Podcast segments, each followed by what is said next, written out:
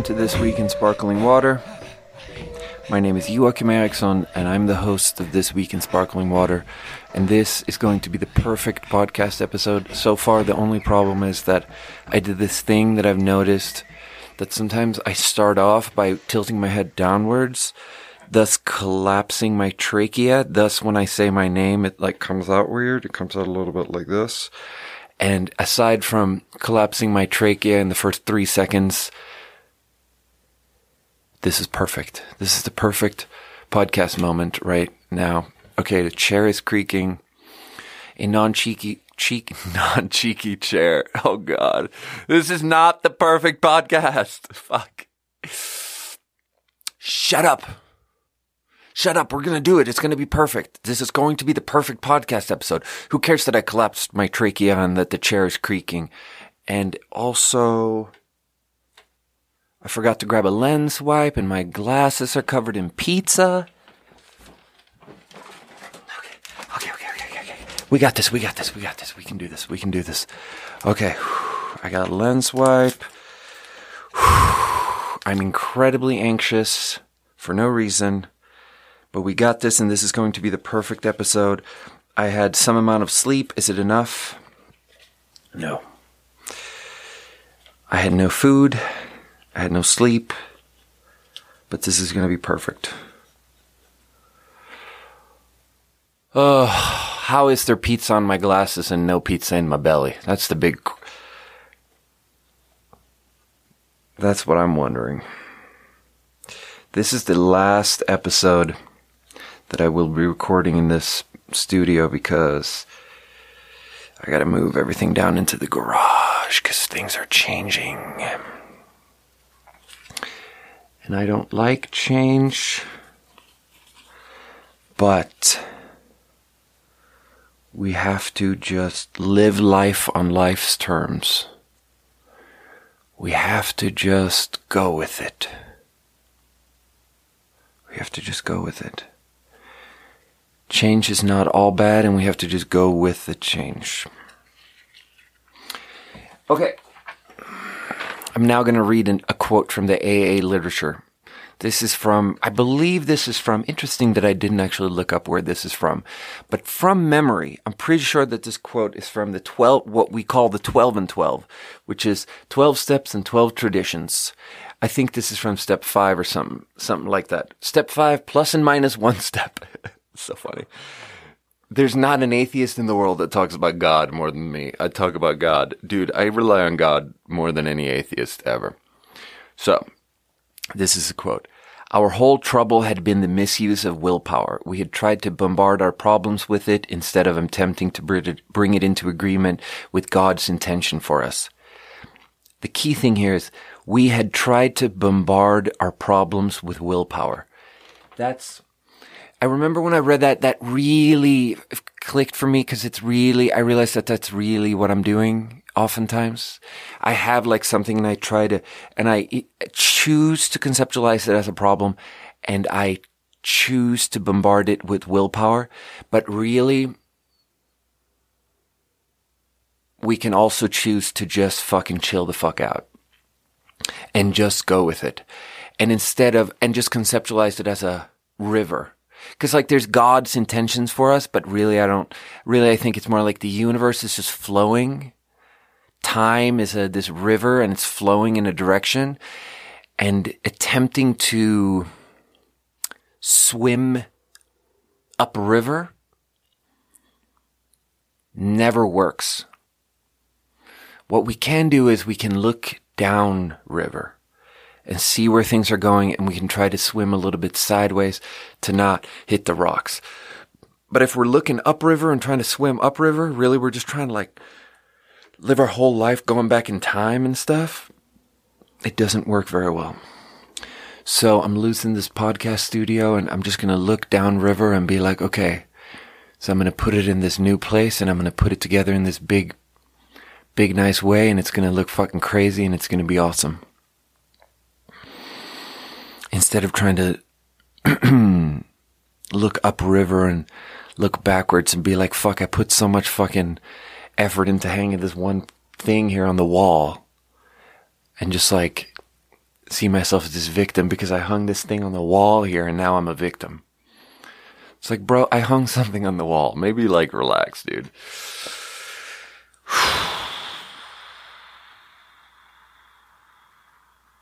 But change is terrifying. Bro, there's so many terrifying things happening in the world. Now, when I say it like that, it's like, it's as if I'm going to talk about how there's a war in Ukraine, but really I'm going to talk about how yesterday at work, it got extremely busy and I got a little bit stressed out, but really I was focusing on negativity in my heart, and I was working with Caitlin, and Caitlin and me are so fucking similar. That is my fucking main takeaway, bro. Caitlin and me are so fucking similar. And then she was saying things. She was sort of complaining about a thing. And I was hearing myself in her complaints. And she complained about it, and then I snapped at her. And I felt so fucking bad, and it made me so, it was such an unnecessary snap. And it was so like,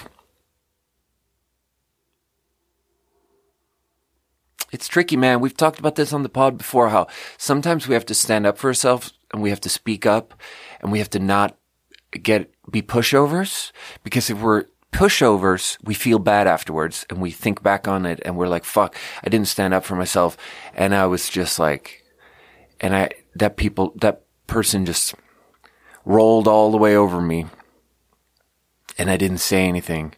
And then I felt bad. But then other times we overdo it and then we feel bad that we said something. Sometimes we feel bad that we didn't say something, and sometimes we feel bad that we said something. And that's all of life right there, you know? And in the moment you're like, which moment is this? Is this a moment where I'm going to feel bad afterwards if I don't say something? Or is this a moment where I'm going to not, I'm going to feel bad afterwards because I did say something? And here's the thing, bro. When I say that, I realize that it's perfectly plausible that some moments you can't win. That some moments, there are two paths. You say something or you don't say something. And whichever path, you stand up for yourself or you don't stand up for yourself. And whichever path you feel you choose, you're going to feel bad.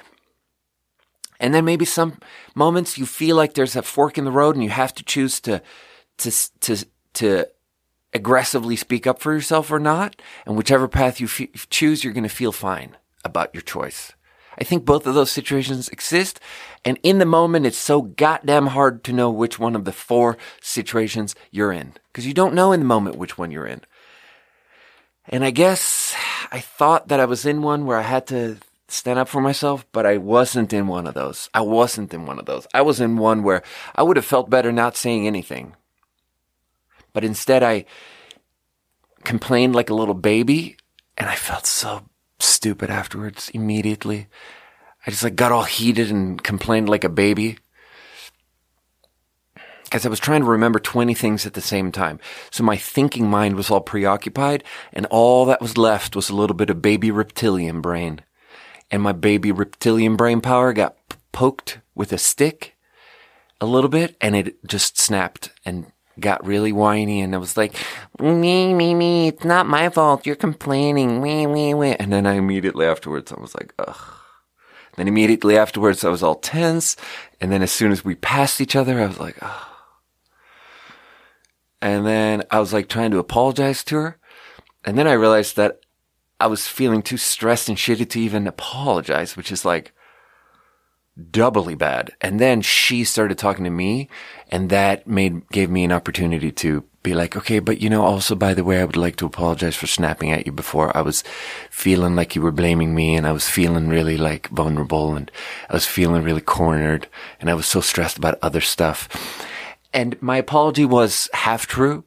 And then she was like, she exercised proper, radical, introspective understanding and was like, yes, I was repeating myself and I was complaining and I shouldn't have done that. And that was a, that was a better description of what she did wrong than what I could even come up with. Cause I'm just focused on me, you know, and she's focused on her and I have no idea what's wrong with her and she has no idea what's wrong with me, but we know what's wrong with ourselves. And we're these two imperfect people just bumbling our way through the universe. And yeah. She was like, I hate being annoying, and I was being annoying. That's what she said. And it's like, I think that pretty much sums up that part of it, huh? I hate being annoying, and I was being annoying.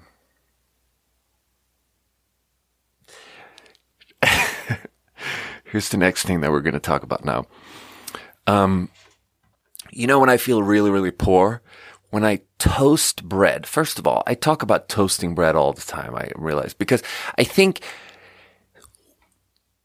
perfectly square, boring, white pieces of basic, bad-for-you toast that you maybe have in the freezer, and you take it out of the freezer, and you take it s- directly from a state of frozen, and you put it in the toaster, and you toast it, that's that was an incredibly large part of my nutritional intake as a child.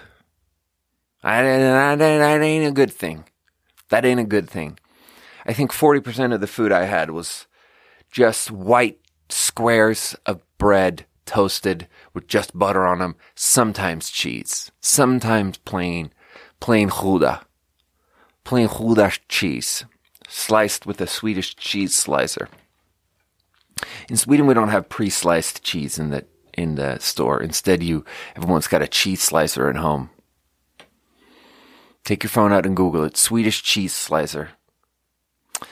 Um, you know when I feel really poor? When I toast a piece of white bread and then it gets over toasted and it gets like there's black, black sides and black corners and half of it is black and it's like gonna taste bad. And it's like more than it tasting bad, what really weighs on my heart is like the, oh, I can see the reflection of, that's perfect. I can tell that it's, without getting up, I can tell that we're actually filming this. Um, didn't do my hair today. No product in my hair. Shampooed, conditioned. You know when I feel really poor? When I have a square of toast and I toast it and I over toast it and half of it is black. And so I take out a knife and I step over to the sink and I start scraping off the black part. And it's mo- not, it's about the taste because you eating black toast is awful, but mostly it's about how I know that that's like, that's just the fucking school to prison pipeline for cancer. That's the old toast to cancer pipeline. A black piece of toast is the stomach to cancer pipeline that will get you cancer immediately. Nothing is more like carcinogen per fucking cubic centimeter than just black toast. It's a straight cancer. So standing there over the sink and scraping off the black part, oh my God, it's such a strong negative feeling of feeling like a poor person. It's like the most visceral poor person feel. I, cause I really associate it with my childhood of, I don't know, it's not that we were poor. It's just like I was sensitive to feeling poor. And now, do I feel poor now? Do you know what I feel as an adult? I feel like there's really, really two very separate layers to it. It's like on one, on the one hand, there's like net worth.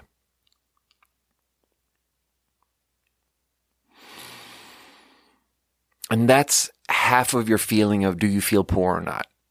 What's my actual, like, what's my debit account say? What does my crypto wallet say? What does my Fidelity investment account say? What does my Betterment four oh one k say? What is my um, car loan to Toyota Financial Services say? What is my um, C S N, Centrala Studiestödsnämnden? Is that what it's called? My student debt back in Sweden and my Folksam fucking fund that my grandparents set up for me. All of those things put together. What's the net worth if you look at all these like, you know, assets and liabilities. But then there's this other layer to it, which is like what we, the other half of do I feel poor or not? It's like surface. Like, do I do people out, do people think I'm poor? That's half of it, bro. And if you can post something on Instagram that makes it feel like, that gives you a feeling like people looking at that picture and looking at their comments and get, looking at the thirteen likes, that makes it feel in your heart like on the surface people don't think I'm poor, then um, then you don't feel poor. That's how it is now. That's not what it was like as a kid. As an adult, feeling poor is two things. It's my net worth, worth, and it's my it's the surface level of thing of how how what is my persona out there, you know? Do people believe me when I say I'm do people believe I'm poor? Because that's half of the problem. But then when I stand over the sink and I scrape off the black stuff off of a piece of po- toast, piece of post. God, dude, I cannot talk today. I need a I need a sparkling water. Um When I scrape off the black stuff on the toast, it it's that's like a wormhole that transports me back to childhood, when poverty was just one thing. When you're just this like squirrely little animal who just has one layer. There's just one layer to your experience. There's no like, you don't even have a net worth. You have like a fucking physical wallet and like a debit card, and that's it. That's your whole financial landscape. There's no foreground, there's no background. This is one thing. And then And then there is a I guess your family is your experience of poverty or not poverty. And it's like as a child As a child, you like, people know your parents, so they know if you're poor or not. But then you go to school and you have, you develop a sort of image at school w- with a larger image that everyone knows of, of how you present yourself and how you conduct yourself at school. And some people see that image and they don't know your parents. And it's your first opportunity to disconnect from your parents and do your own thing. And I remember being concerned about that as a young person. And I remember feeling very happy when people would comment on how, I think my first girlfriend, I think my first two girlfriends, both of them, they'd like, um, knew me as who I was at school. And then we'd like hang out and I'd bring them to my house and they'd get to be my girlfriend and we'd do this thing and stuff. And then they would comment. I think both of my first girlfriends commented on how they were like surprised to realize that my p- parents weren't like upper middle class, because I did this like shitty, shitty, shitty, dis- disingenuous thing where I like was obsessed with image from a very young age, where I like would somehow, I don't know how, I would pretend to be fancier than I was. I think it was more about how I was like pretentious and would like talk about books and just be really judgy. And then people would hear that and assume that, oh, his parents must must be rich. And then you you invent that image and then you get a girlfriend and then your girlfriend shows up at your house and your dad is like, just some welfare queen who hasn't left the house in forever. And they're like, oh, your parents aren't rich? And you're like, psych, my parents aren't rich, bitch. Got you. Too late now. Now we've already made out.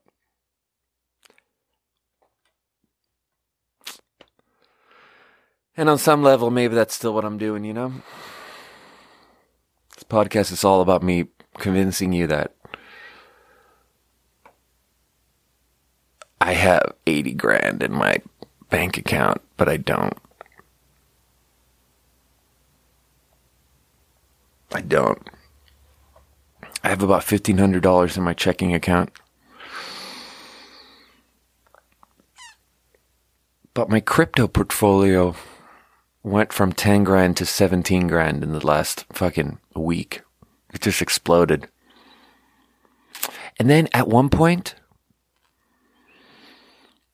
I, I was in the office with Doug. We were talking about something. I was going to, sh- we were talking about some, relationship between two staff members, and I was taking my phone out to to talk about some texts that I'd gotten that were relevant to the conversation, because we were trying to create harmony in the workplace. And I take my phone out, and the screen that it's on is like, fuck, this is so fucking lame. And I'm going to talk about it because it's lame. The screen that it was on was like my crypto portfolio, and it said it, it was the day when it like there was it, there's been several very good days on crypto in the last thirty days, but one of them was very good, and it's like the portfolio's value just increased by like two grand in one day, and that was the screen it was on when I unlocked my phone. And Doug like looked at my phone, and I like told him, I was like, look at this, dude, this fucking went from there to there. It's like this. I just made two grand in one day. And then I zoomed in on it and realized that it's actually like, it was an explosion that happened in one hour. It was actually like, in one hour, it just went up by twenty percent. And, and as soon as I said that to him, I felt so bad. As soon as I said that, I felt so bad, because it's like, that's fake, bro. That's not real. Who knows how much money I put into it? Who knows what it's done in the past? And just because it went up twenty percent in twenty-four hours doesn't mean I'm cashing out right now and that I'm realizing those profits and that I actually made that money. It's just like a number on this thing. And it's so fake, and it's so superficial, and it's so braggy. And also, boys should never talk about crypto. Can I just say that? Boys should never talk about crypto. I hate boys who talk about crypto. Like, there are two things boys should never talk about: Joe Rogan and crypto.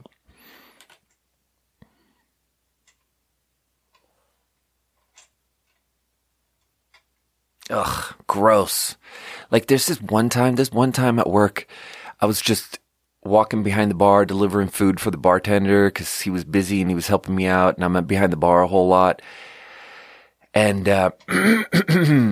And um, there's this guy sitting at the bar talking at the bartender.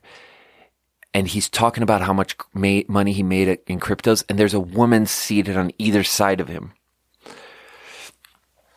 And he's talking about how much money he made in cryptos. And the women don't talk. And then the woman chimes in a little bit about how she did put a grand, a thousand bucks in crypto or something at some point and made five hundred bucks. And he's like, all needs to make it a point to explain that that's not a lot to him. And the whole thing was so gendered and so superficial and so disgusting and so like, oh. And he made statements like, anyone who has money in crypto now will be okay in the future. And you know what it makes me think of? It makes me think of in poker how... It, poker has this... There's this um, element of... Um, there's an element of skill and there's an element of luck. And there's a lot of skill to it. But in the short term, there's... In the long term, there's a lot of skill. But in the short term, there's a lot of luck. So anyone can accidentally win three hands in a row and end up with ninety percent of the money and be doing real well. And at a poker table, like when you got six dudes at a poker table, if one guy is, gets lucky and wins three hands in a row and ends up with ninety percent of the money for a moment, there's this emotional thing that happens where he's suddenly very jovial. And he's feeling very happy about everything, and everyone else is really subdued. And there's like this weird emotional moment to it where everyone takes on these roles where like there's the happy guy and there's the three unhappy guys. And the happy guy is suddenly full of advice about big questions. Suddenly the happy guy feels entitled to, suddenly the happy guy feels like he can now be teaching people about everything. He suddenly has the answers to everything. And it's such a transparent, annoying thing when you can take a step back and realize that, like, this guy just got lucky in five minutes and there's like no skill to it. And just this like random thing happened. And because this random thing happened related to something over here, he suddenly feels entitled to be able to talk about problems over here and over here and over here, as if he has solutions to everything just because he randomly, in this very arbitrary way, was good at a thing here. And it's like, that's how I feel about crypto. It's just like someone just like got lucky on this one, on like three hands in a row for a sec. So now they got sixty grand, and now they feel like they can give you, like now they feel entitled to speak to, to come up with some big analysis of society writ large. And it's like, bro, just relax, bro.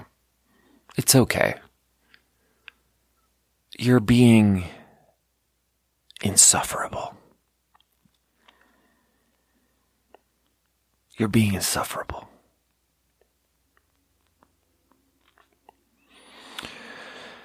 Oh, and then when I said that thing to Doug, it's like the first thing he said was like, God damn it, fuck, fuck, fuck. Bring me along. I want to know. I feel like I'm missing something. That's what he said. And it's like, I understand that you feel like that because I'm presenting this fake image as if there's two thousand dollars to be made every day.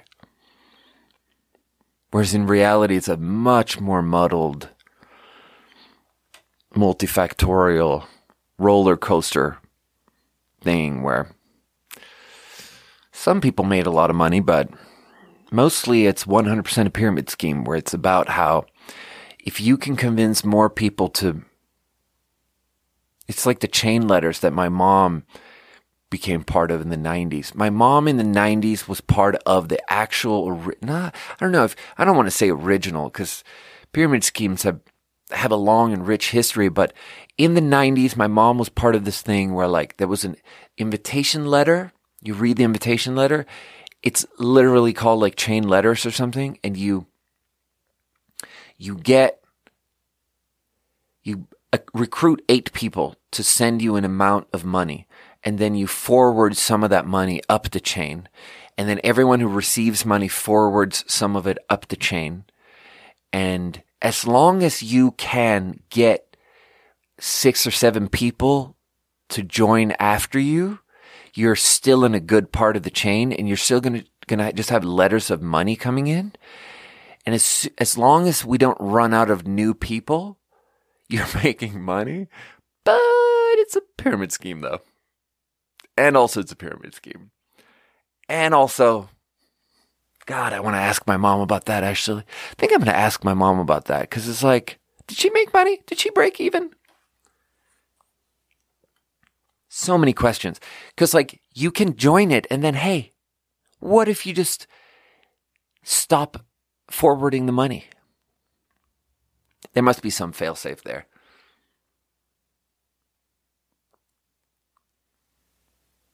There must be some fail-safe where people find out if you, people above you in the chain must be finding out in some way if you are not forwarding money. Also, so labor intensive about like literal physical envelopes and putting cash in literal physical envelopes and mailing it out. It's like, wow, people used to go to the post office, huh?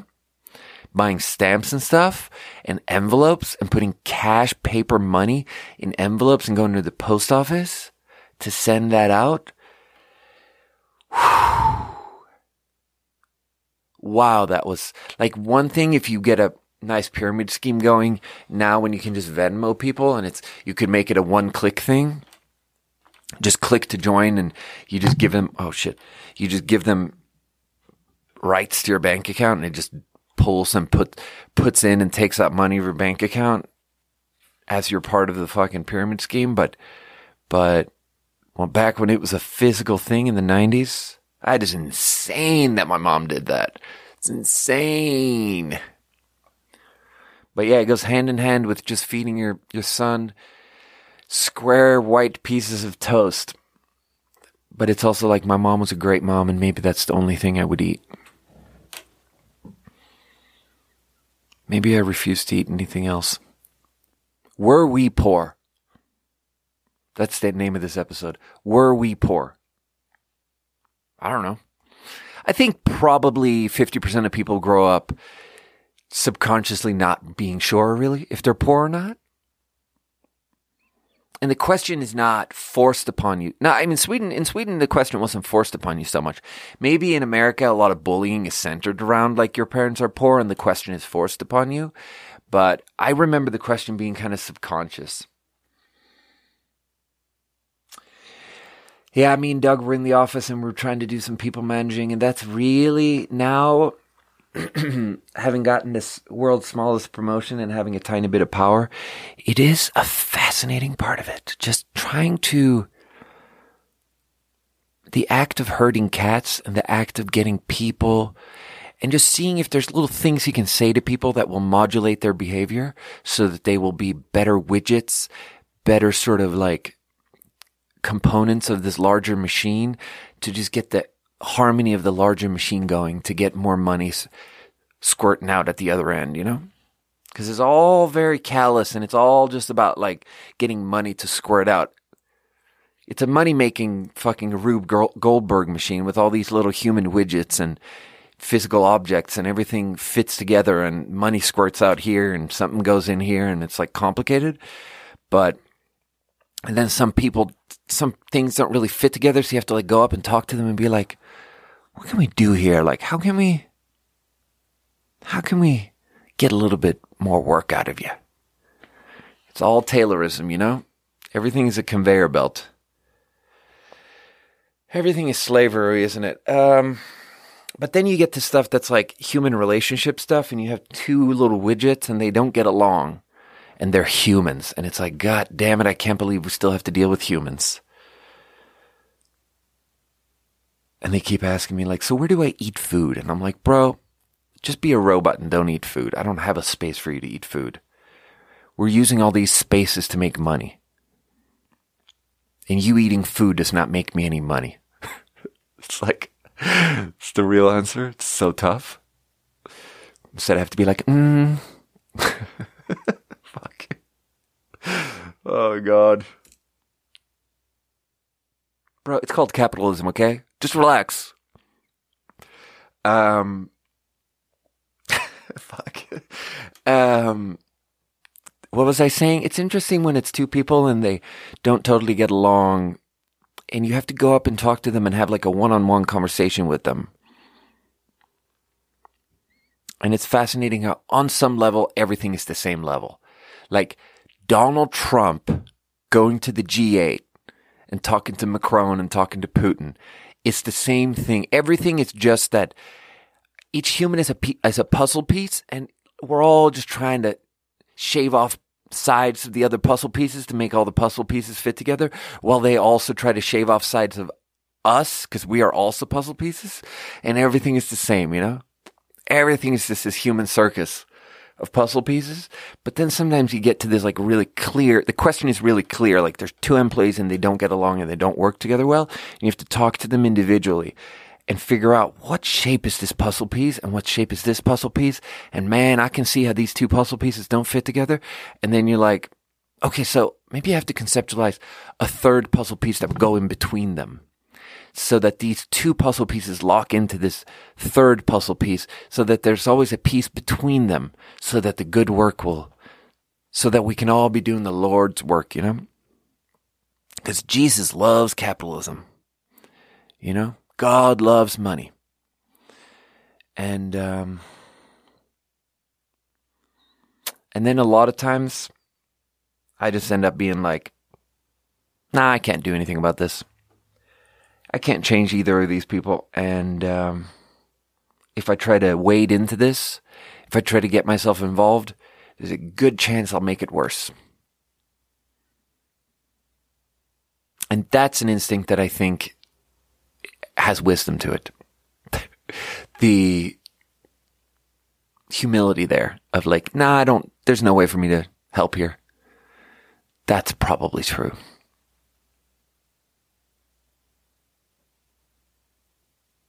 Yeah, I don't know. I've been trying to come up with puzzle pieces recently. God damn, it's abstract. But I'm good at conceptualizing puzzle pieces, but I'm realizing that I'm really bad at like executing on them. And that's what me and Doug talked about two weeks ago.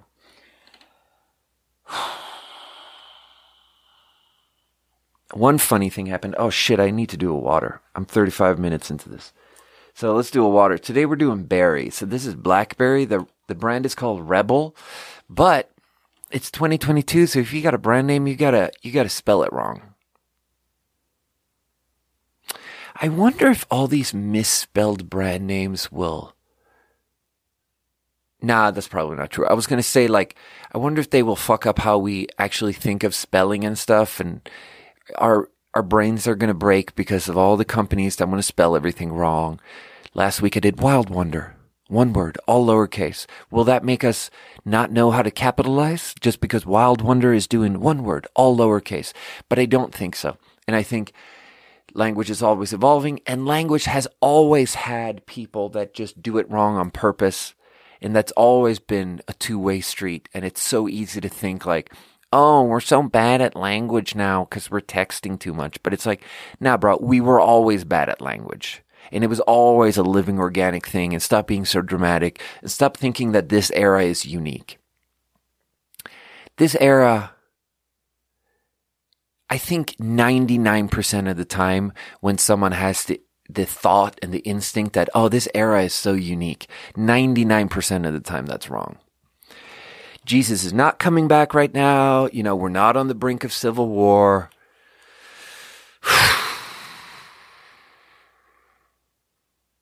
This era is probably not unique. Blackberry from a company called Rebbl. And because... we're humans.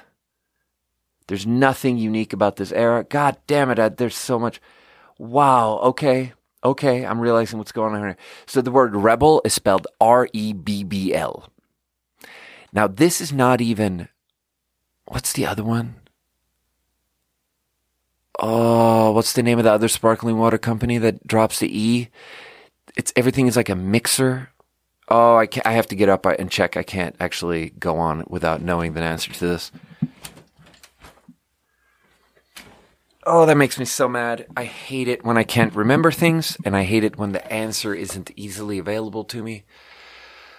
I had to Google it. Um, there's a sparkling water brand called Bubbler, and they dropped the E and replaced it with an apostrophe, and every flavor also has a flavor name where they have also dropped an E.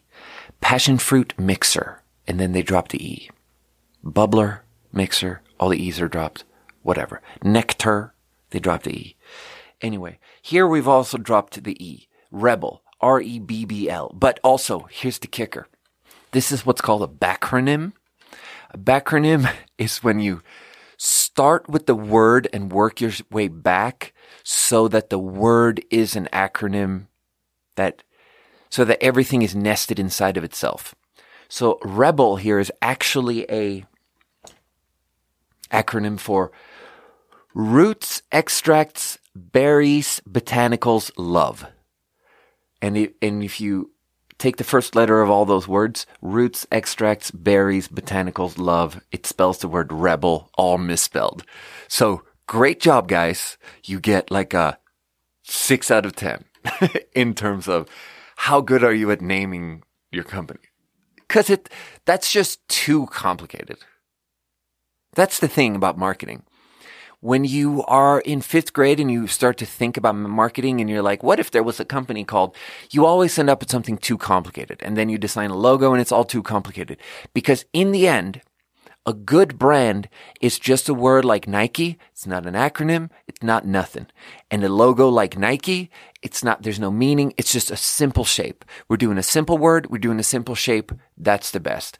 And then everything that's like, oh, but the logo is like, if you zoom in and nope. Oh, but if you like, nope. But if you go back to like the founder and the first word and the letter and you turn this upside down and you look at and you think about this word and this word has three meanings, no. Rebbl, you get a six out of ten because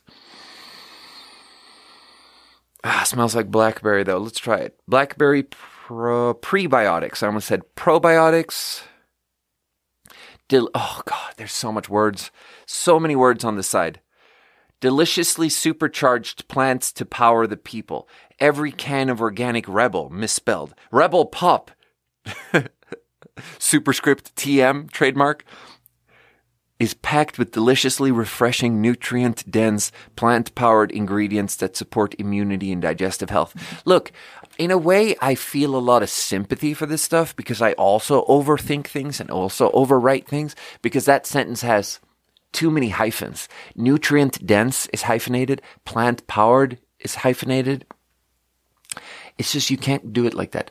We ethically source our ingredients, supporting the communi- communities that grow them and use sustainable packaging. Good for you, great for others, better for the world. Rebbl with a cause. To date, Rebbl has donated over one million dollars to our nonprofit partner, Not for Sale, to end the exploitation of at-risk people on the planet. Okay, fine. Fine, I'll stop being negative. It's like you guys are trying to be good people, and I'm trying to be a liberal, and that sounds good. Sparkling prebiotic tonic. Smells like blackberries. Ooh. Oh, fuck, that's nice, actually. Okay, you're making it easier for me here. You're making it easier. It has like a vanilla thing. Oh, coconut nectar, blackberry extract. Yeah, organic vanilla extract, pomegranate juice. Yeah, stevia. Wonder one of the the first ingredient is sparkling water. The second ingredient is organic acacia. Like, what does that do? Is that a thickening agent? Yeah, dude, that's interesting. It has like a roundness, but blackberry with vanilla is. Yeah, it's very much like a tonic in the sense that it's got a lot of shit going on. Perishable, keep refrigerated. Don't know if I did that. Probably fine. All right, and now I feel bad that I was so negative about their branding, so now I'm going to go go ahead and drop all of that and say that that's actually a delicious, be- delicious sparkling water beverage, and that's a nine out of ten. And there you go. So I had this thing happen where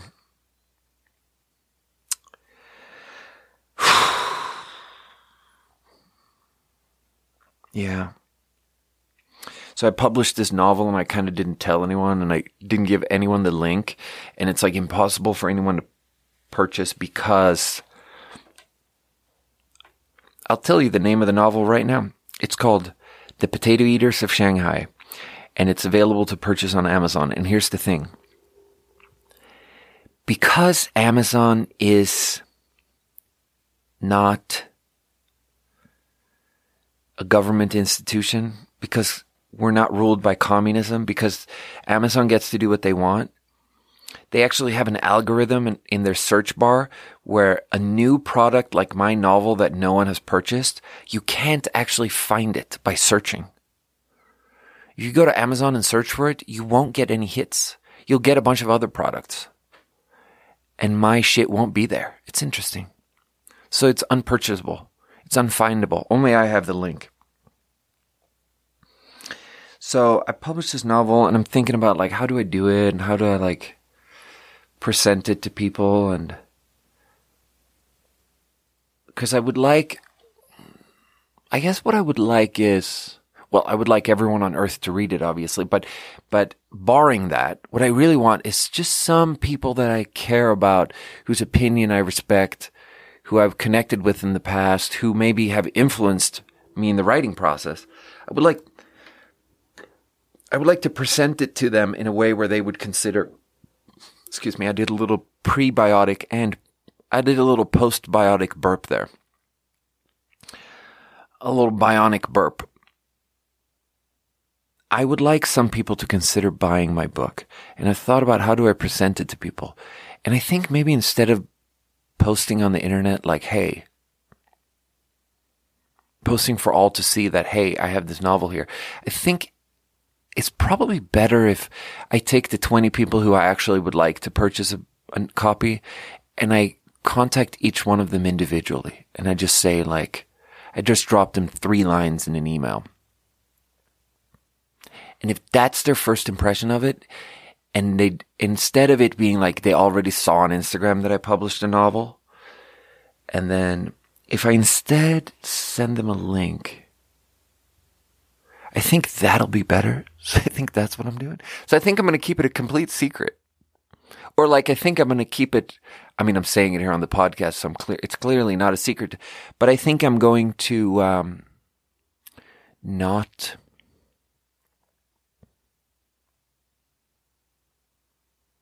share the link with anyone.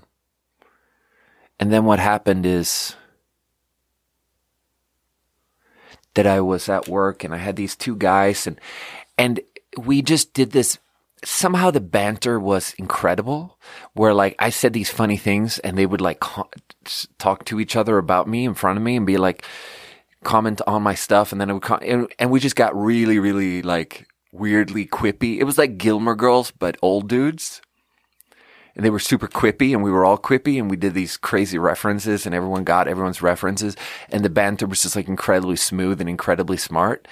And then they would ask me about stuff on the menu and I would have these like really, really precise, well-informed things to say. And they would be like, they would talk about how like incredibly, like how there was, how it was going very well. And they were like, yeah, you're very good at this. And then I was talking to them. And then, you know, they were very good at being what they were doing, you know. So it was just a very incredibly positive thing. And we had, there were some extremely successful jokes going each way. Everyone, all three of us, everyone got to contribute something and, and say something that everyone else thought was fucking hilarious. So it's like a very successful interaction like that. And then the next day, they show up again. And then they're trying to order from the bar and it's not going very well because the bartender's too busy, but I'm not busy. So so they're like, oh, this guy can take our order. So we're talking and I take their order and we do more shit and stuff. And and then um, they tell me that they're staying there. They tell me that they're visiting from Southern California. You know, I find out all this stuff. They tell me that they are, here's the thing. They tell me that they're city planners. Urban planners. And I think everyone in their heart of hearts has their own unique ranking of every single job in the world and which ones they think are the coolest jobs and everything. And I think maybe a lot of people think that being a doctor, a medical doctor is the coolest job. I think a lot of people think that being president is the coolest job. Maybe some people think, you know, different things. And I think maybe it changes throughout your life, blah, blah, blah. I think maybe for a period I thought president was coolest. For a period, maybe I thought uh, being an author was the coolest. Maybe when I was a teenager, I thought being an author was the coolest. And then I started doing that. And then I, I read this headline recently that immediately struck me as true where it was like, someone's, it was just someone said something about like, the research suggests that we should learn how to quit and fail more. And more often, and just give up on shit more often. And I immediately felt like, oh yeah, I should have given up on being an author like fifteen years ago. But I didn't. So I spent fifteen years on writing a book, and I wrote a book, and then these were quipping, and they're telling me they're city planners. And I, in my personal ranking, I think, honestly, city planner is the job I think is the coolest job in the whole world. Le Corbusier is this French guy who was a city planner in this super conceptual way where he would write a book about how to plan a city and he would draw these like hand sketches about how to plan a city. And I think that's the coolest shit. And that influenced my novel a lot. And it's, the novel is really about the city of Shanghai and really about the history of city planning in Shanghai. Like that just, it's so silly for me to say that. But, you know, I'm an idiot. So what, what am I... What, you want an idiot to not be an idiot? Like, what do you want from me, you know? Because every episode of the podcast, I'm like, so my novel is really about X, and every episode X is different. I'm so fucking stupid. Uh, but so, what happened is that they were talking about books, and they were talking about being city planners, and they were talking about all this stuff, and they were talking about how much they read and all this stuff. And so, and then one of them asks me, hey, what do you want to do when you grow up? And that's a very pointed question that you can ask someone in a who works in a restaurant. And it's sensitive because if that person who works in a restaurant has nothing else going on, then you've just offended them. So it's a sensitive question that you only ask after you've broken through and gotten to a certain level of we're cool with each other and we can poke at each other a little bit and we can pretend offend each other a little bit and it can be all right. So he asks me this very pointed, somewhat offensive question that breaks through the veneer and makes me open up, because it's fun to do that. I love to do that. I love to ask people questions that are like a little bit across the line, like to literally ask someone a pointed political question. Like I love asking Americans who they voted for in the last election, because no one ever asks that, because you're not allowed to ask that. In a professional setting, bro, I love to ask that, because I'm a Swede. Like, what do I care? I don't vote in this country. I vote in Sweden, bro, and I vote for the Social Democrat, and who cares? So I can just pull the foreigner card and just poke through a little bit and see what's going on on the inside. So he asks me this pointed question. What do you want to be when you grow up? And there's many parts to that question, because I'm thirty-five, like I'm clearly a grown-ass man. So, he's, so it's a facetious question, but it's also a question where he's like, are you, partly he's asking me, are you just a loser who just works in a restaurant and you have nothing else going on? And so I get defensive, because I am defensive about feeling like a loser just working in a restaurant, even though I'm thirty-five and people who do my job are like nineteen. So I tell him, I tell him what I haven't told anyone. Like I literally, literally haven't told anyone in reality this. I think I've told Sam on WhatsApp, but Sam was in fucking Thailand. You know, like I, I've told people that are make-believe people, but I haven't told anyone in real life about this, pretty much. And I haven't given anyone an opportunity to buy my book. But so he asks me, what do you want to be when I when you grow up? And so I say, well, I did publish a novel this week. And that's such a fucking good answer that they're both like, oh, shit. And they're like, okay, okay, okay, okay, we want to buy the novel. And here's the thing. I published the novel. And the day it was published, I went on Amazon. I got an email that it was online. I clicked the link. I saw the book on Amazon, and I published, I bought, I purchased three copies for myself. Now, Amazon offers something called author copies, which is me. I'm allowed to buy the book for, for like four dollars and fifty cents or something. Even though the book, I set the price and I've set it at like twelve ninety-nine or something, but, but I can buy the book for four dollars and fifty cents or four ninety-nine. I think it's four dollars and fifty cents. And so I bought three copies for myself at four dollars and fifty cents. Now, the shipping is not free, so it's more than four dollars and fifty cents in the end, but I bought three copies and I had three copies at the house. And so when I had these three copies in my hand, when I picked them up at the post office and brought them to my house, a part of me suggests, a part of my brain, my heart suggests, hey, maybe I should like keep these in my car and stuff. Maybe I should like keep them at work in case someone wants to buy my novel. And then another part of me immediately says, bro, you should be fucking ashamed of yourself that you're such a fucking narcissist that you would even suggest that to yourself, that someone would want to buy your stupid fucking novel, because you're a piece of shit, bro, and no one wants to buy your piece of shit novel. So one part of me is like, hey, I should keep these on me at all times in case someone wants to buy it. And the other part is like, dude, you're a worm, bro. You're a fucking loser. And here's the thing, bro. In the exchange with the two men who are city planners, they're both city planners, and I respect them so much because they're city planners and it's the coolest job in the whole world. And I asked them, like, how do you become a city planner? Anyway, I'm jumping around too much. In the conversation, they asked me, one of the guys is like, what do you want to be when you grow up? And the other guy is immediately like, whoa, whoa, whoa, that's a little bit too pointed of a question. Okay, let's see if we can even handle this question. And then I say, well, I did publish a novel this week. And they're both like, oh, fuck, he handled the question. It was fucking fine. That's a really fucking good response to that pointed question where it's a, it's a, it's a war, you know? Like a good, good Gilmore Girls banter is like a war. And it's great when, when, when you really parry and get, Get, you know, counterattack real good. When you, yeah, it's just a really good back and forth. And then they are like, oh shit, so we want to buy, can we buy a copy each right now? We love this. We love that you know every single thing about the food here. And when all the serve, because while I'm standing talking to them, these other people like come up to me and talk about the extended full wine list. And they're like, oh, Joachim, uh, can we ask you some shit about the wine? Because I have a guest here that's wondering about the wine and you know more than anything about the wine. So I'm like, I'm in this situation where I'm, people are really, my ego is being boosted and I'm being made to feel good about myself in a way that I don't know if I fucking deserve that, you know? But that's what's happening. What's happening is that people are allowing me to feel cool.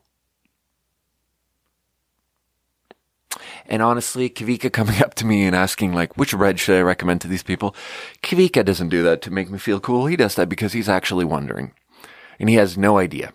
He wants an answer and he thinks I have the answer. So he asks me, and then I'm allowed to have this like pretentious conversation about the wine by the bottle. And, and the two gentlemen chime in and they're like, oh, maybe recommend this and recommend this. And all three of us get to be like pretentious together. And it's like really successful.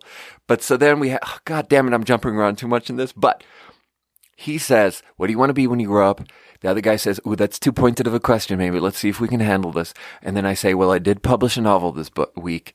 And then they both are like, oh, fuck, that's a fucking good response. We want to buy copies of the novel. And then I literally tell them what I just said here, which is, oh, I actually had that conversation with myself where I was like, I was thinking about keeping some copies on me in case someone wanted to buy them. But I felt like that was a weird self-aggrandizing narcissist thing to assume that someone would want to buy my book. And then they're like, well, everything we do is super self-aggrandizing. So we have this like, you know, it's just like, it's just good self-deprecating narcissist banter. The banter just keeps going and it's very good.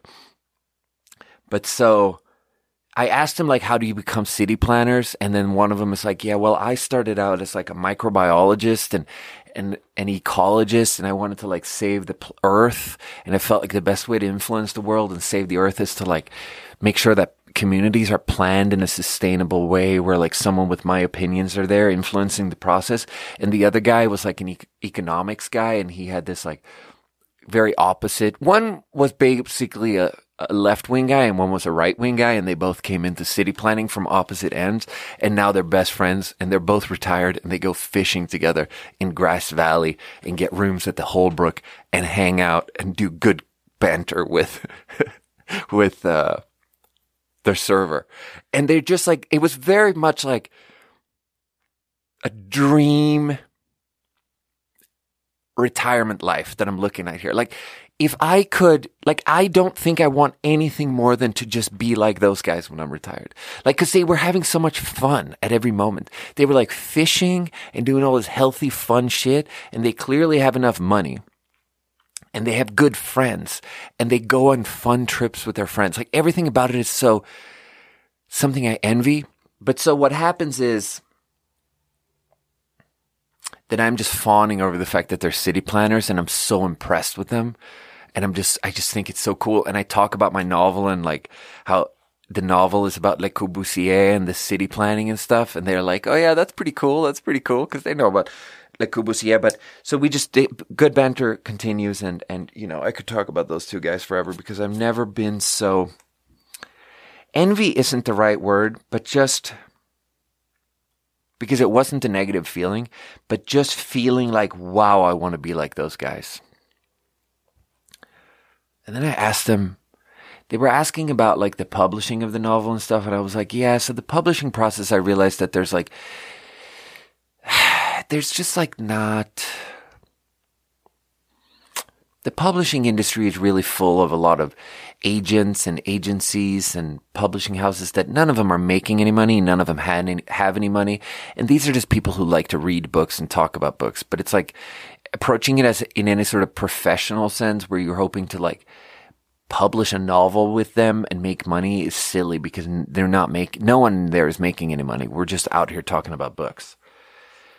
And part of that is I realized that the only people, I have this working theory. I have this theory that might be true that I don't know if I believe in, that maybe mostly women read and maybe the people who make money are mostly women agencies and agents that push woman books to women, and those people maybe make money, but men men maybe don't read so much. And I've mentioned that on the pod before, but I think that might be true, and I don't know. But so I actually asked that to these two dudes, and I'm like, do you think that's true? And I think it it's like a very nice space to ask that in, because I really give them an opportunity to to to um I'm not setting them up to answer in a specific way. Like sometimes you ask a question where it's only cool to answer one way. Only one answer is going to sound cool, so you push them to that answer. But then sometimes you get into this good space where you can ask someone a question where you're really giving them an opportunity to to reach inside of themselves and reach for new information and to present new information. And that new information can be in conflict or in harmony with the things that have already been said. And here I felt like we were in a space where I, they could really disagree or not disagree or agree. And it was up to them. And I asked them and they disagreed. And they were like, no, we think everyone reads. And so, yeah, that's good. I think they have a lot of information, and they say that men read too, and, and they read a lot. And what they said was, which is maybe sexist in its own right, but maybe I'm setting them up to be sexist, but they were like, yeah, women read in groups and men don't read in groups. That's what they said. And maybe that's true. Maybe reading isn't so gendered, but maybe how we read is slightly gendered. And maybe it's all good, you know? I'm not married to any of those theories.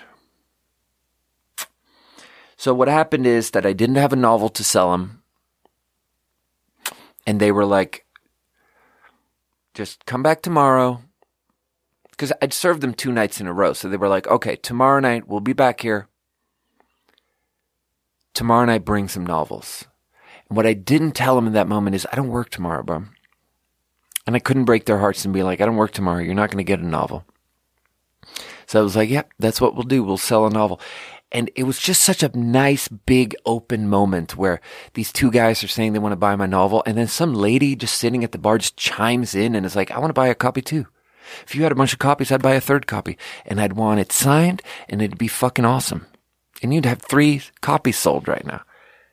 And she was, you know, she had a bunch of fun things to say. I kind of walked away, and and they were more talking to her, and I don't really know what she said. But But what happened is, the next day I went to work in the afternoon and I dropped off two copies and I just explained it. I was like, just here's two copies of this book. I was their server yesterday and the night before. Just if you can just give them, I just tell London like, hey, if you can just, there's these two gentlemen that are probably going to have dinner here tonight and they're staying with us. And we got to talking and I, and I published a novel and I'm going to give them a copy. And London is like, you published a fucking novel, bro? Like, why don't you tell anyone that? Like, why is that a secret? It's like, I don't know. I don't know. I probably have a personality disorder where I keep everything a secret. So um, I never saw them again, but I dropped off two novels. And then the next time I was at work. Yeah, so I also, I signed them. Oh, it all feels so silly. Like it all feels so, I feel like I am the butt of the joke. You know, whatever I do, I just feel like the butt of the joke. I feel like I'm not in on the joke. My whole life is like a joke and I'm not in on it. So I take this novel that I've self-published on Amazon, that I've bought myself on Amazon, and I fucking sign it. I sign it and I write in one of them. Because this is the disagreement we had. One of them is like, yeah, the best way to understand city planning is... I... summarized the conversation we'd had when I signed the two copies. I gave them two copies. One of them I wrote in it, the best way to understand city planning is through a lens of ecology. And the other one I signed it and said, the best way to understand city planning is through a lens of economics. Those are the two opposing, not both can be true at the same time, statements that I wrote in the two books. And I signed them and I gave them and I assume that each book will go to the right person because one of them is an ecologist, one of them is, is an economist, and they'll, you know, that's the part of it that I enjoy the most where it's like they have to, they have to read that and be like, okay, so this one is yours. That I live for that specific moment. The fact that that moment probably happened where they read both quotes and was like, okay, so this one is yours because you're an economist and this one is mine because I'm an ecologist. And the fact that they had that so that we had that little disembodied, I wasn't even in the room, like last moment of banter where I wasn't even in there, where they were like, oh God, that's the moment that I enjoy. I enjoy that. That's, but it's, I also... I also feel like I'm embarrassing myself saying that. But that's what it is, you know?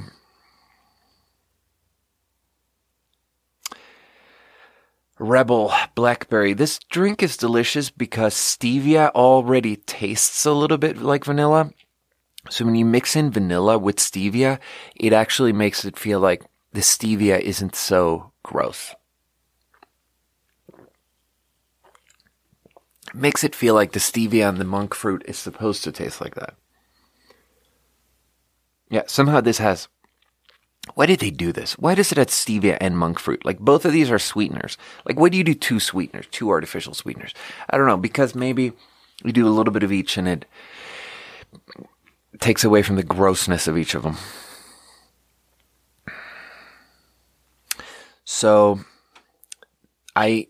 imagine and I enjoy that there was a moment when they received the books and I wasn't there and they looked at them at some point and saw the signing, how I'd signed them, and they figured out which one was going to which person and they thought it was cool.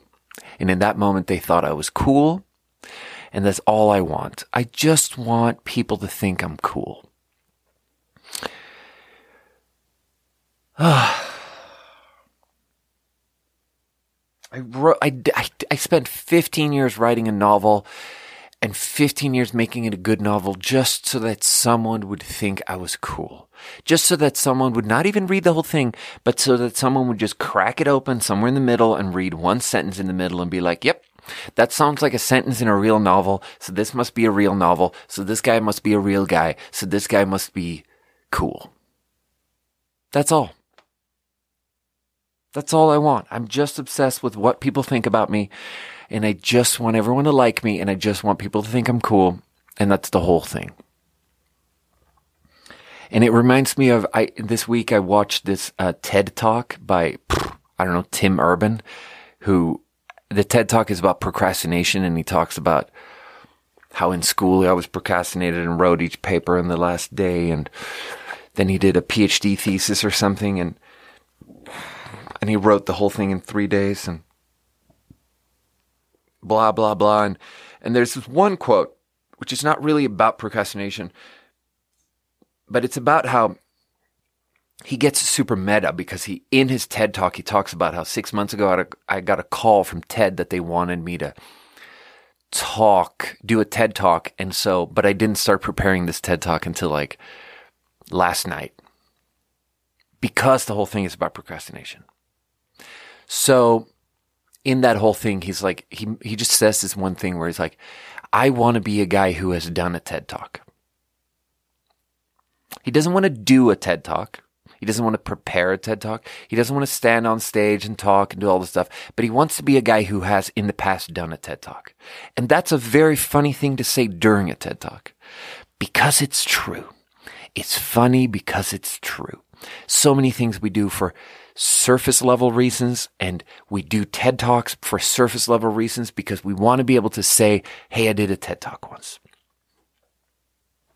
And to say during your TED Talk that you just want to be having done a TED Talk in the past is funny, and that's how I feel about the novel. Maybe a big part of me just wants to have a big illustrious novelist career behind me. I don't want to sit down in Microsoft Word and spend fifteen years of it, but I did, and it was painful, and it was awful. And each moment when I felt inspired and felt like I had a beautiful idea that I was unpacking and unraveling and doing, it's, I'm quickly overcome with this heavy feeling. Inspiration has this backloaded heavy feeling where you, you're inspired and you execute on the inspiration, but then you quickly just feel like, wow, I was so inspired there.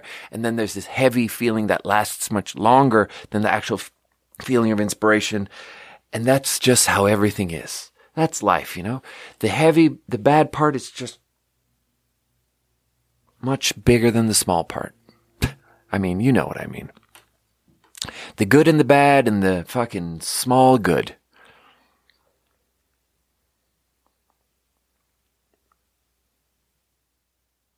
Wow. thirty minutes ago, I said something where I was like, this is going to be the episode title. And it's like, do I remember what I said? No. So how do I find it again? I don't know.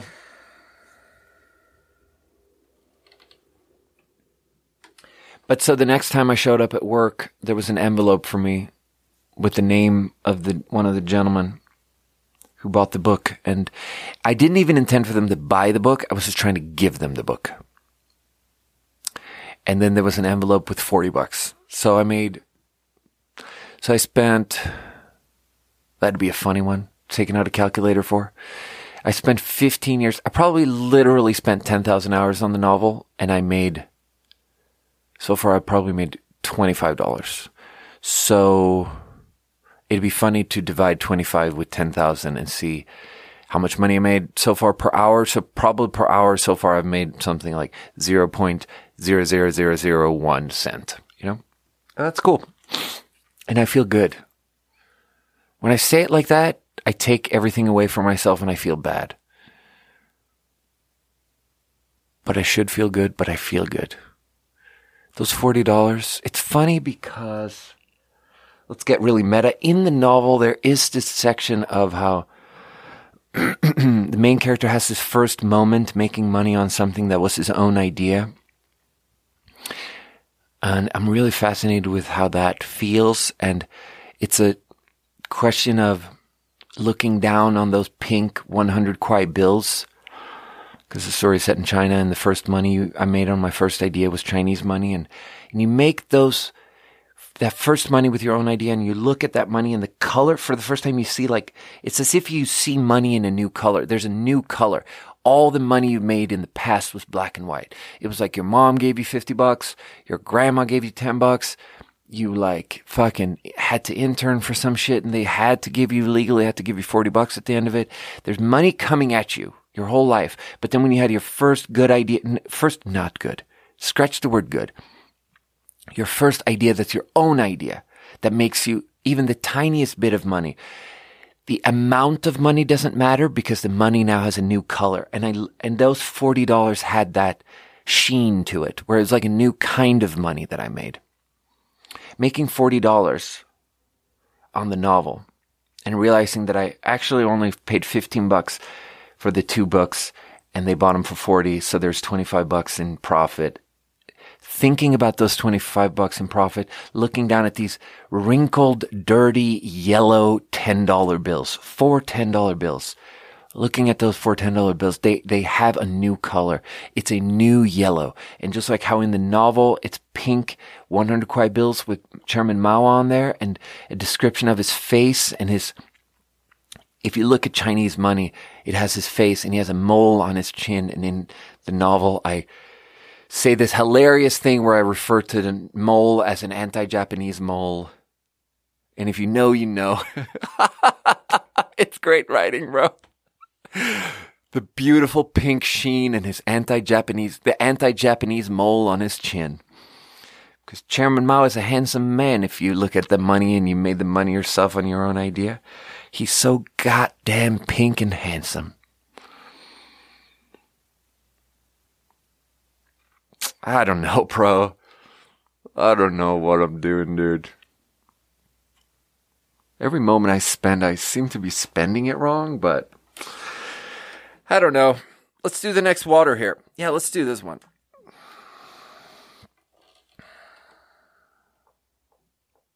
Liquid Death. Liquid Death is a brand that I have a very, very... salty relationship with, because I emailed them a bunch of times asking for free samples and they never even responded. It's like, bro, stop looking through this scam. Stop looking through and under- looking through me and understanding that I have only ninety listeners and that you don't have to respect me and that you're a big company and that I cannot move the needle for you. Stop. Stop. I want you to buy into this thing I'm doing where me and my, me and my dozen friends the sparkling water community. I hate Liquid Death because they know the truth. They know that I don't have a lot of power when it comes to driving sparkling water sales. They never even responded, and then when I reviewed Spark, uh, Liquid Death, I just had to go to the store and pay for pay three bucks for a can and and review it on my own dime. And then now they've come out with three flavored ones, and my girlfriend bought them for me. Liquid Death, Bury It Alive. They are attempting to do puns here. This is the copy on the side. The ruthless, this ruthless tall boy of flavored sparkling water is armed with agave nectar and natural electrolytes to refresh your body and murder your thirst. Murder your thirst, I'm pretty sure, is the sort of slogan for Liquid Death. Smells, yeah, so... It's never good when something is mixed berry. Mixed berry is always like, well, what berry is it? Because then it's just chemicals. But that's very refreshing because they didn't overdo it. They only did a little tinsel, a little sprinkle sprinkle, a little hundreds and thousands of, of berry flavor, fakey, chill, let's not overthink it, unpretentious, working class berry flavor. Which berry is it? I don't know. I'm a blue-collar worker. I don't worry about it. twenty calories per tall boy. A little bit of agave nectar. That does sound nice, doesn't it?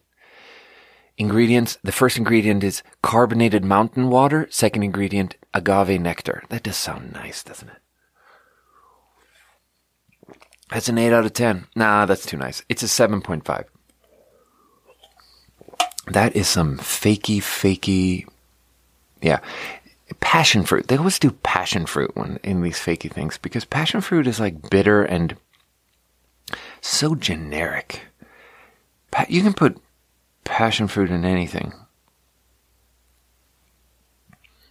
You can put passion fruit in anything and it'll it'll make it taste more like itself, but also bitter and fake. And that's how we put together a seven point five out of ten can of sparkling water.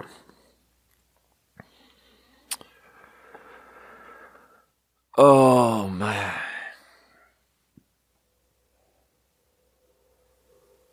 Yeah, I mean, I'm thinking about I'm in this relationship and I'm think I'm really working on it this week. And I actually told my girlfriend I wasn't going to talk to her for a week because I need to just work on myself because I have so many flaws. And it's a, th- it's a thing where I take a break from the relationship, not in a way. Usually taking a break is just a preamble to breaking up. And it never feels like that. We're never honest with ourselves about that, but it always is. And I honestly, I almost have this interpretation where anyone who enters a rocky period of their relationship, it always ends after that. Like, no one ever has a rocky period where you, like, break up and get back together and break up and get back together and then, like, figure it out. Like, no one ever figures it out. So, like, if you're entering a rocky period, just give up because it's not going to work. And that's something I've seen in so many things and something I believe to be so true that, like, yesterday, actually, at work, we were, I was in the kitchen, I was talking to my line cooks and Chef Eric, and, and we were saying hilarious things about relationships and ex-wives and crazy things. And, and, um, someone was saying something like, if I was going to cheat on my wife, blah, blah, blah. And then, um,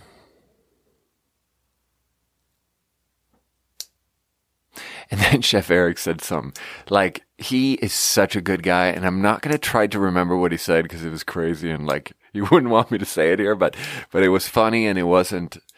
He was saying something about he wouldn't che- cheat on his wife, but um, but he said... The point is that what he said was something about, like, they have had a rocky relationship and now and then they figured it out and now they've had years of peaceful, successful marriage. And that fascinates the fuck out of me. He was like, we already did all that shit. We already did World War One and World War Two, and we already did all that rocky shit, so we don't do any of that anymore.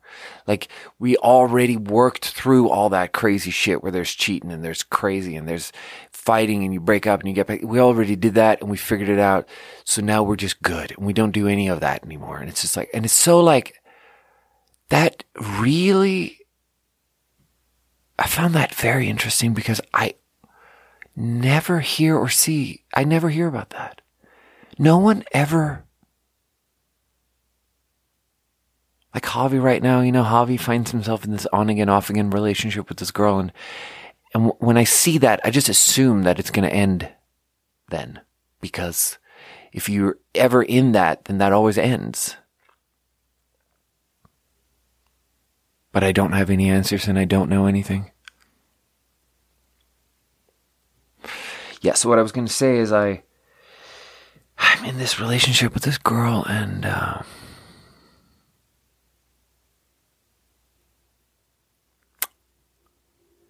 what I've noticed in myself, the pattern I've noticed in myself is that I'm, my avoidant personality disorder thing kicks in. And I become avo- avoidant in real uh, in relationships, and when I have problems, I don't say anything about it.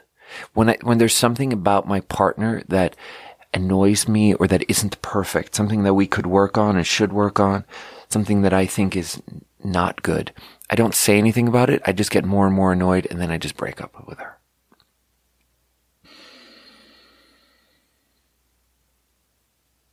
And it's so ridiculous to assume and to think that everything would just be perfect without communicating with it, communicating about it.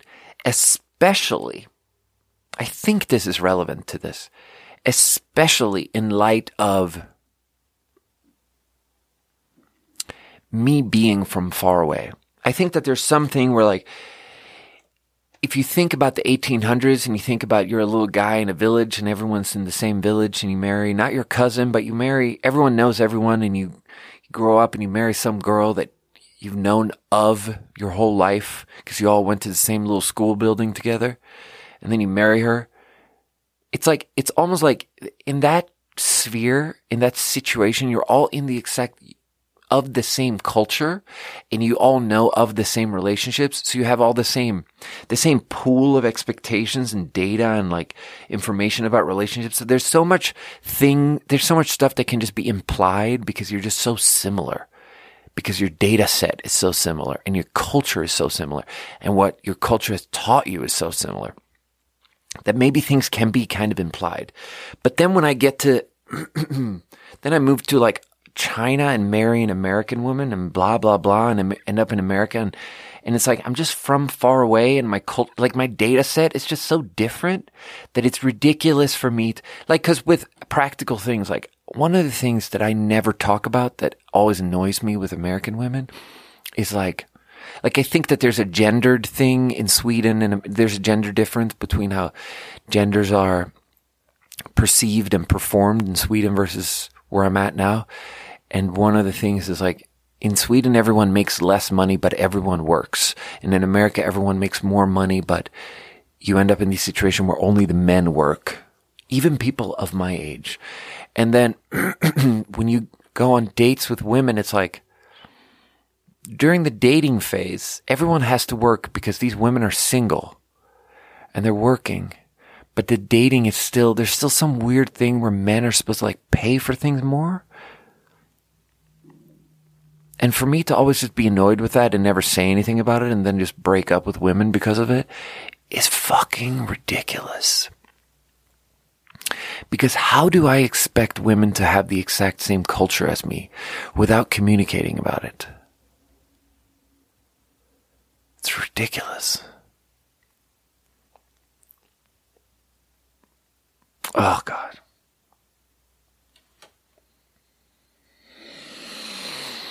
And there's money, there's multiple things where it's like, it's small things and it's things that could be worked on. And it's like, I date these good women, these like good people. These women are like good people who like work on themselves, and they're much more mature than me, and they're much better at communicating, and they're just so much better than me. And then I just have these small grievances that I focus on, and I just don't communicate about my grievances. And if I did, they would be so receptive probably and just think about it, and they would be grown-ups, and they would just grow together with me, and we could communicate and work things out. And instead, I just like want everything to be perfect off of the bat. And I just want them to like have a perfect understanding of some like weird, lonely Swede who wandered, who like, you know, I'm ridiculous, bro.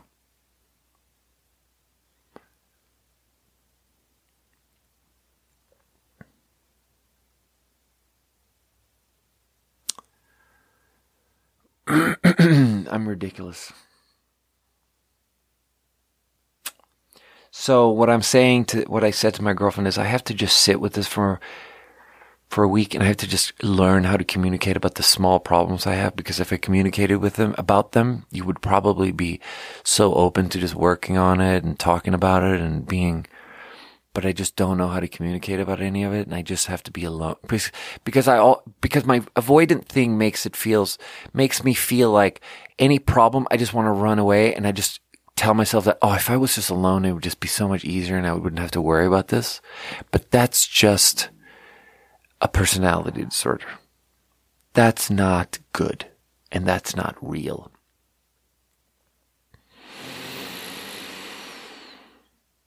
The solution is not to be alone, because the worst possible outcome is being alone.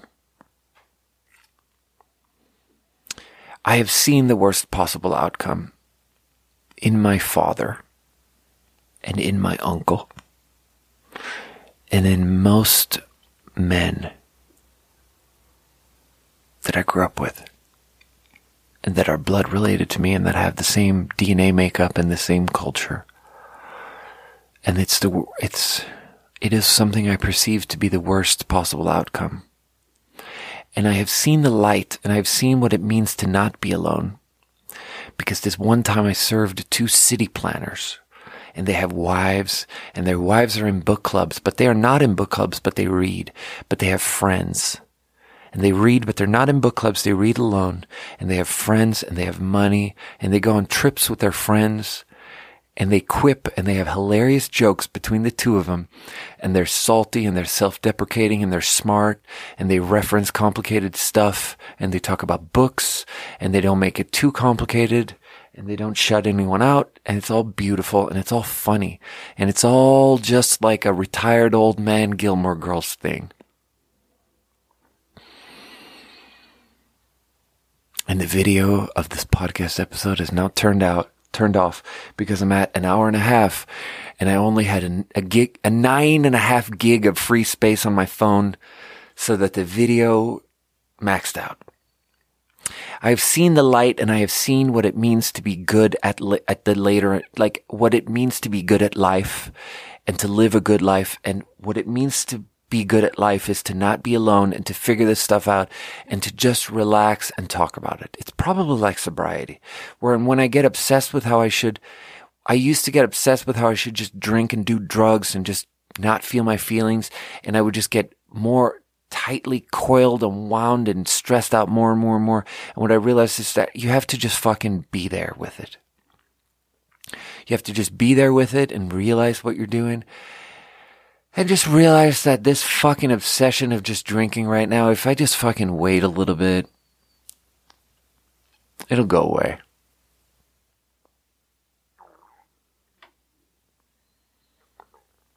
It'll go away. And um, maybe in a relationship, if I'm just, if I just wait a little bit, if I don't know how to say it, and I'm panicking, maybe if I just relax and say it. Hmm. Ain't nothing I'm worse at than that. That is the thing I'm worst at. Just saying it. Hmm. Just being like, I don't know. It's like that thing I was talking about an hour and a half ago of like, sometimes in the heat of the moment, you don't know if you're in one of those situations where, am I going to regret saying something if I do, or am I going to regret not saying something if I don't? And with relationships, it's the same. Like, maybe sometimes if you complain about the other person, maybe the complaint is about something that's at the heart of who they are and they cannot change it anyway. And if you say something about it, you'll just feel fucking bad anyway, because you just like really hurt their feelings and they couldn't change it anyway. And it was a deal breaker for you. And maybe you should just break up with them. How do we know the difference?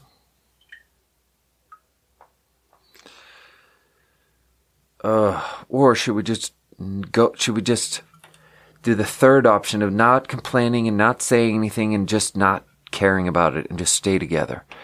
And just, instead of trying to swim upriver against time, instead of trying to go back in time, you know, Jesus. All right, let's do the third water here. Aha brand from the Coca-Cola company. Is that right? Yes. Canned under the authority of the Coca-Cola company, comma, Atlanta, Georgia. And then let's throw in a zip code, three zero three one three. Why is there zip code on there? By a member of the Coca-Cola Bottlers Association, Atlanta, Georgia. And then there's a different zip code, three zero three two seven. It's like, okay, let's put some zip codes on the can. So the flavor we're dealing with here is blackberry lemon. Second blackberry.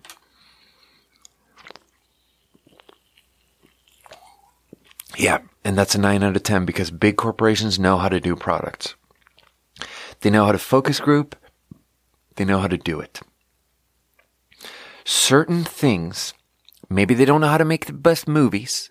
Maybe they don't know how to make the best high-level art that t- needs an artisanal fucking vision, a Kanye West style, everyone's going to hate me, but I'll come out with this thing that you'll remember forever that will be deeply sublime, blah, blah, blah. Maybe corporations don't know how to do that. But when it comes to something that's just a product that you take one sip of and you're like, yep, that's the best one. Sometimes you have to just trust the Coca-Cola company. Atlanta, Georgia, three one three two seven, end of zip code. Scan here for more food information or call blah, blah, blah. There's a phone number. It really... God. God, that's refreshing. That's a nine out of ten. Ah. Beautiful colors on this can, too. So strange. Yellow and purple. Oh, God. So yeah, I don't know. How do we communicate with our girlfriends? How do we air our grievances?